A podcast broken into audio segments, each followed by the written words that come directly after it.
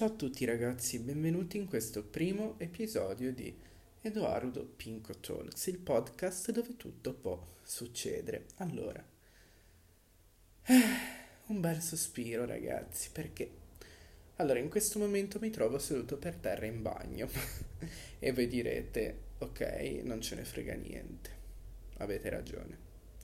Non è assolutamente una cosa interessante, questo non vuole essere un podcast di quelli super wow, super organization, stile radio impeccabile. Allora, questo primo episodio vuole essere una riflessione sulle mie frustrazioni, in quanto penso che il mondo del web è vero, sicuramente è il futuro. Sicuramente tutti i contenuti, anche la televisione stessa, tutti i servizi dall'e-commerce, dal cinema, dalla musica, ormai sono per un buon 80% tutte sul digitale ormai, oppure anche su abbonamenti, vedi Netflix, Amazon Prime Video, Spotify, Apple Music, anche libri, c'è stato piano piano una crescita esponenziale degli ebook, basti pensare. Comunque, oltre al commercio stretto proprio nel vero senso della parola dei beni di consumo, diciamo, c'è anche un'altra grande fetta che è quella dei creator o comunque dei programmi televisivi e quant'altro che sono tutti sul web. Allora, sappiamo tutti che la più grande piattaforma al mondo, che è anche considerato un social network, è YouTube. YouTube è, penso, il motore di ricerca, social network, sito di intrattenimento, dove tutta la popolazione mondiale passa più tempo al giorno. E tantissime persone, come il sottoscritto, vorrebbero intraprendere, dire una carriera sembra brutto, però comunque un percorso, ecco, un percorso all'interno di YouTube. Però cosa succede? È vero, ormai non serve, a meno che non siano richieste delle competenze specifiche oppure si vogliono fare dei contenuti cinematografici o comunque ultra professionali, non servono più delle attrezzature all'avanguardia come potevano essere le cose di 5 o 6 anni fa, perché ormai basta un iPhone che secondo me per girare i video sono i migliori perché hanno una stabilizzazione ottica veramente allucinante, una fluidità pazzesca che ragazzi vi posso assicurare neanche Galaxy S20 Ultra 5G riesce ad avere. Vabbè, comunque, detto questo, diciamo che basta avere uno smartphone più che buono, ecco, non proprio la fascia bassa, medio bassa, però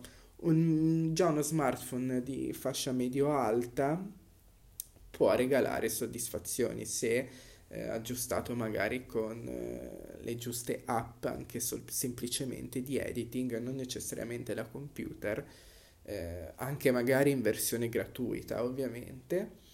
Diciamo che è ormai diventato accessibile a cani e porci nel vero senso della parola ragazzi, perché è veramente difficile se non impossibile crescere all'interno di queste piattaforme, perché comunque sono ormai sature di contenuti, ormai ci sono delle community consolidate e soprattutto anche YouTube stessa per esempio dà l'assoluta priorità a canali grossi, canali che hanno tantissime visualizzazioni, a discapito ovviamente dei canali che magari sono all'inizio, che magari hanno pochissimi iscritti, pochissime visualizzazioni, ma che magari creano dei contenuti pazzeschi, ecco.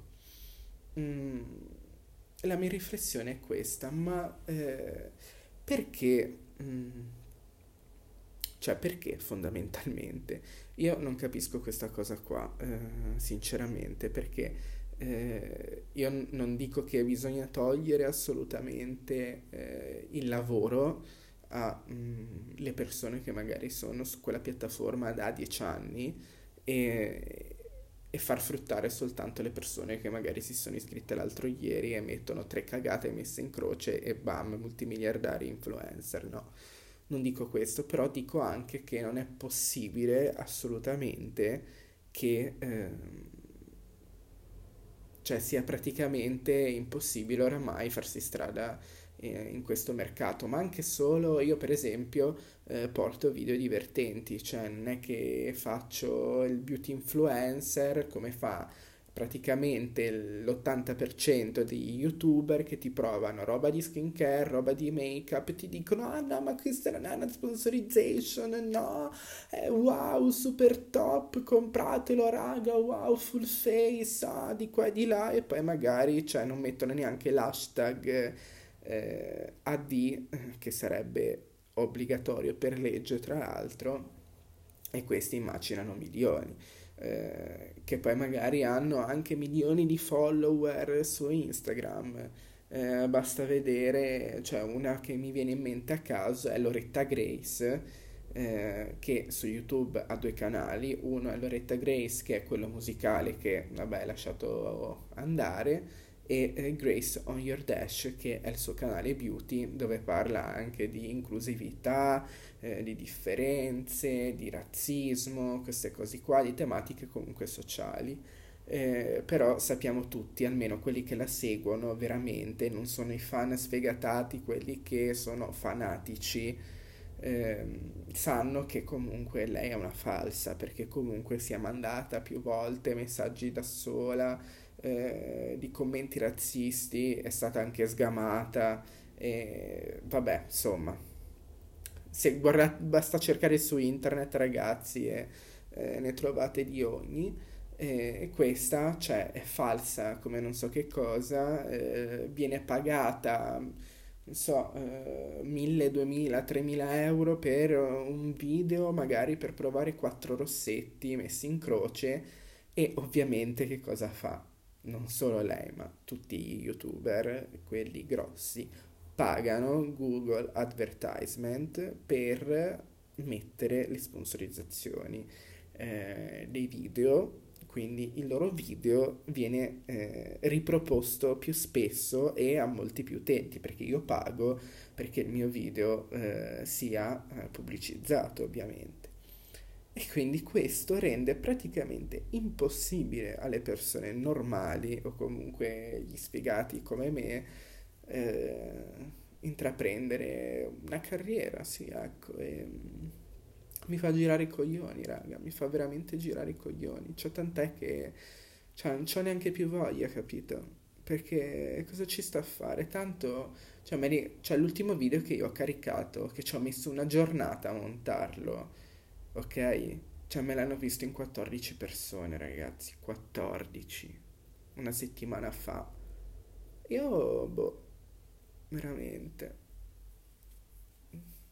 Poi c'è gente come Blackjack Tutorial che dice, ah, io voglio fare voglio crearmi io il mio lavoro, voglio che essere io che prendo il curriculum della gente, non che la gente prenda il mio curriculum.